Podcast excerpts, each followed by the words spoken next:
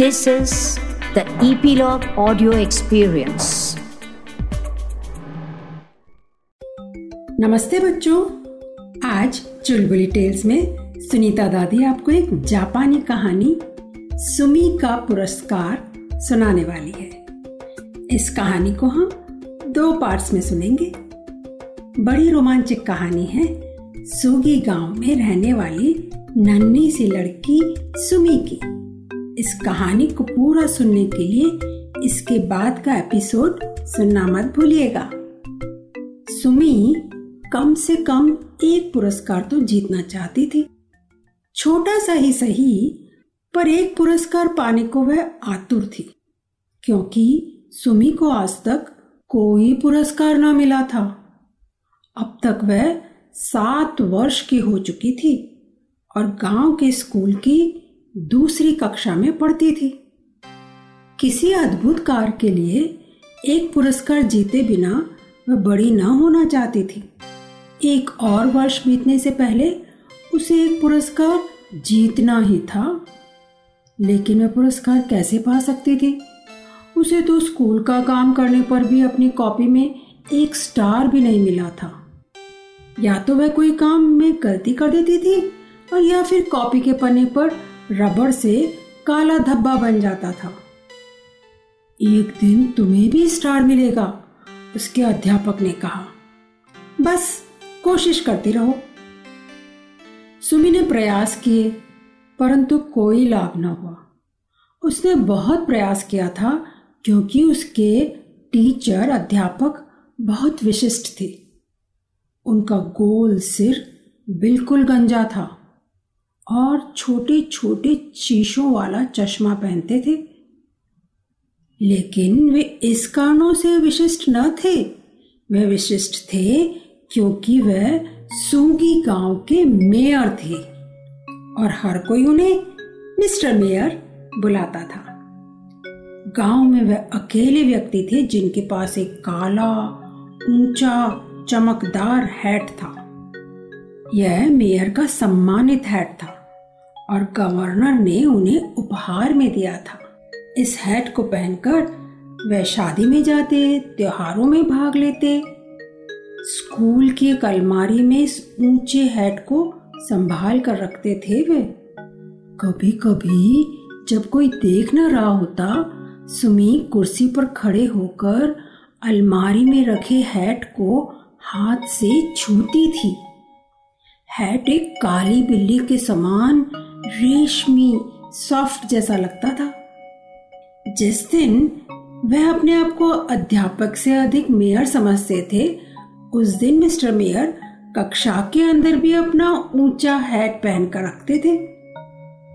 उस दिन वह बच्चों को उनकी बुक्स में स्टार देते थे और उनसे हाथ भी मिलाते थे। सुमी को लगता था, उस समय वह मेडल देते हुए प्राइम मिनिस्टर जैसे दिखते थे और तब उसके मन में और इच्छा होती थी कि वह कुछ अच्छा काम करे, उनसे पुरस्कार पाए और उनसे हाथ भी मिलाए। एक दिन ऐसा अवश्य होगा, उसकी माँ ने कहा, एक दिन शायद तुम भी कोई पुरस्कार जीत पाओ, उसके पिताजी ने कहा। लेकिन उसके भाई तारो ने कुछ न कहा, क्योंकि उसे लगता था, सुमी कभी कोई पुरस्कार न जीत पाएगी। आखिर वह सिर्फ़ सात साल की लड़की तो थी। एक दिन जब धान की फ़सल कट चुकी थी और दिन में ठंड बढ़ने लगी थी, मिस्टर मेयर ने स्कूल में एक अनाउंसमेंट किया। उन्होंने अपना गला साफ़ किया। नव वर्ष के दिन नदी किनारे पतंग उड़ाने की एक प्रतियोगिता होगी। सबसे सुंदर पतंग को पुरस्कार दिया जाएगा। फिर उन्होंने अपने सिर को ऐसे थपथपाया जैसे उन्होंने अपना हैट पहन रखा हो और बोले, मैं ही प्रतियोगिता का जज बनूँगा। सुमी ने तुरंत अपना हाथ उठाया। क्या लड़कियाँ प्रतियोगिता में भाग ले सकती हैं? उसने पूछा। कक्षा के लड़के हंस दिए। लड़कियाँ पतंग नहीं उड़ा सकती, उन्होंने फुसफुसा कर कहा। लेकिन मिस्टर मेयर ने अपनी ठोड़ी खुजलाई और सोचने लगे, क्यों नहीं? उन्होंने धीरे से कहा, यह प्रतियोगिता गाँव के सभी बच्चों के लिए है। अंततः पुरस्कार जीतने का एक अवसर आ गया था सुमी के पास। सुमी कागज़ के फूल और पक्षी बनाने में बहुत माहिर थी। उसे विश्वास था कि पिताजी की सहायता से वह एक अच्छी पतंग बना लेगी। वह गाँव में सबसे सुंदर पतंग बनाएगी और पुरस्कार भी जीतेगी। जितना भी वह उस विषय पर सोचती थी, उतना ही उसका विश्वास मज़बूत होता गया कि वह पुरस्कार जीत सकती है। इस विश्वास को वह अपने भीतर महसूस कर सकती थी। लेकिन एक समस्या थी। वह थी उसका भाई तारो। वह भी प्रतियोगिता में भाग लेने वाला था। अगर पिताजी ने उसकी सहायता की तो अवश्य ही वह उससे बढ़िया पतंग बना लेगा, क्योंकि दोनों ने मिलकर कई सुंदर पतंगें बनाई थी। सुमी चिंतित थी। लेकिन उसी शाम तारो ने सुखद समाचार देकर चौंका दिया। मैं अपनी पतंग अकेले ही बनाऊँगा। उसने कहा, वह आखिर दस वर्ष का है। कुछ तो काम स्वयं भी कर सकता था। तो बस, सुमी अपनी पतंग बनाने लगी। सबसे पहले उसने एक कागज़ पर पतंग का डिज़ाइन बनाया। पतंग एक बड़ी तितली के आकार की होगी। उस पर वह काला और गोल्डन रंग लगाएगी। धागा रंग और सही प्रकार का कागज़ खरीदने के लिए वह एक स्टेशनरी की दुकान पर गई। सुमी ने कई दिन खूब मेहनत की और जब सब तैयारी हो गई तो उसकी माँ ने आटे को पकाकर ले गम बना दी।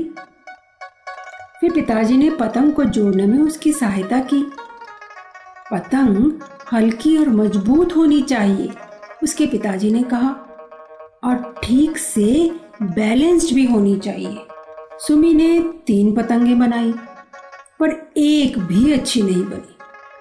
फिर चौथी पतंग जो उसने बनाई, वो बिल्कुल सही थी। उसके पिताजी उसे नदी किनारे ले गए, और वहाँ उन्होंने उस पतंग को उड़ाया। पहले प्रयास में ही सुमी की सुनहरी तितली जैसी पतंग ऐसे उड़ने लगी जैसे आकाश ही उसकी असली जगह थी।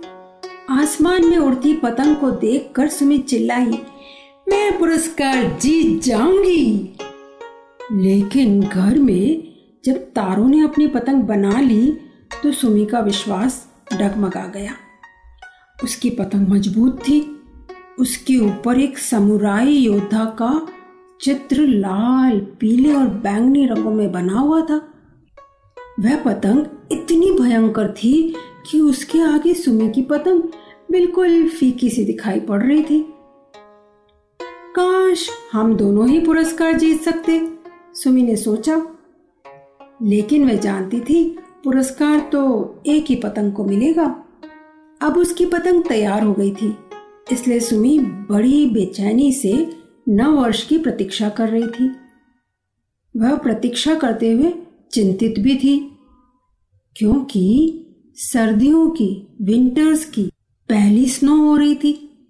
ज़मीन पर कई जगह सफ़ेद स्नो के ढेर इकट्ठे हो गए थे।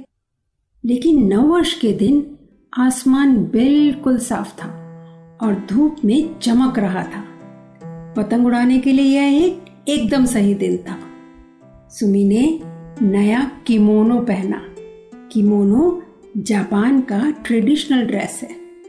नव वर्ष मंगलमय हो उसने खुशी से कहा, आज प्रतियोगिता का दिन है। अरे हाँ वही दिन तो है। पिताजी ऐसे बोले, जैसे कि वो भूल गए थे।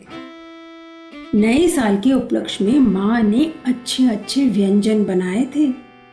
सुमी को तो राइस केक सबसे ज़्यादा पसंद था, लेकिन तारो, उसको तो समुद्री मछली अच्छी लगती थी। फिर मंदिर जाकर नए साल के लिए प्रार्थना करने का समय हो गया था। जितनी जल्दी हो सके, उतनी जल्दी सुमी ने प्रार्थना खत्म की और दौड़कर सबसे पहले घर लौट आई। उसने अपना किमोनो उतारा और उसे संभाल कर रख दिया। किमोनो पहनकर नए साल की प्रार्थना तो की जा सकती थी, लेकिन उसे पहनकर पतंग नहीं उड़ाई जा सकती थी। सुमी ने झटपट गरम स्लैक्स और ऊनी स्वेटर पहन लिया। उसने अपने बालों को ठीक से बाँध लिया, ताकि पतंग उड़ाते समय उसके बाल उसके चेहरे पर न आए। उसने जूतों में अपने नए लेस डाल लिए, ताकि पतंग को पकड़कर भागते समय वह लड़खड़ाकर गिर न पड़े। यह सुनिश्चित करने के लिए कि उड़ाते समय कहीं पतंग खुल न जाए, उसने अपने पतंग की बार बार जाँच की। इस सब तैयारी के बाद अब वह प्रतियोगिता में भाग लेने के लिए तैयार थी। दोपहर का खाना खाने के बाद जब सब नदी किनारे उस जगह आ गए जहाँ प्रतियोगिता होनी थी, माँ ने एकदम साफ़ आसमान की ओर देखा, नए वर्ष का नया दिन, एक नया नूतन दिन, उन्होंने प्रसन्नता से कहा। अपने मित्रों की पतंग देखने के लिए तारों भागते हुए आगे चला गया। सुमी अपने पिता के साथ चली। एक हाथ में उसने अपनी सुनहरी तितली पकड़ रखी थी और दूसरे हाथ में पिता का हाथ। जितना वह नदी के निकट पहुँच रहे थे, उतना ही वह वापस मुड़कर घर लौट जाना चाहती थी। मन में दुख दुख दुख दुख हो रहा था। उसने अपने पिता की ओर देखा, लेकिन वह तो नदी की ओर पहुँचने को आतुर थे। हवा तो बिल्कुल सही रफ्तार से चल रही है, पिताजी ने कहा। नदी किनारे बहुत लोग इकट्ठा हो चुके थे। सुमी ने अपनी कक्षा की कुछ लड़कियों को देखा। उन सबने सुंदर रेशमी किमोनो पहन रखे थे और बालों में रिबन भी लगा रखे थे। किसी भी लड़की ने स्लैक्स और स्वेटर न पहना था। किसी के हाथ में पतंग न पकड़ रखी थी। पूरे गाँव में वही एक ऐसी लड़की थी जो प्रतियोगिता में भाग ले रही थी। तो बच्चों, इसके आगे क्या हुआ होगा? क्या सुमी ने प्रतियोगिता में हिस्सा लिया? क्या वह पुरस्कार जीत पाई होगी? इसके आगे की कहानी हम दूसरे एपिसोड में सुनेंगे। तो हमारे साथ जुड़ते रहने की और नई कहानियाँ सुनते रहने की सूचना आपको मिलती रहेगी ईपीलॉग मीडिया वेबसाइट पर। या आपके फेवरेट पॉडकास्ट स्ट्रीमिंग ऐप जैसे कि जियो सावन एप्पल पॉडकास्ट और स्पॉटिफाई पर। तो अपने फ्रेंड्स को भी बताना ना भूलें और हमारी कहानियाँ चुलबुली टेल्स पर सुनते रहें।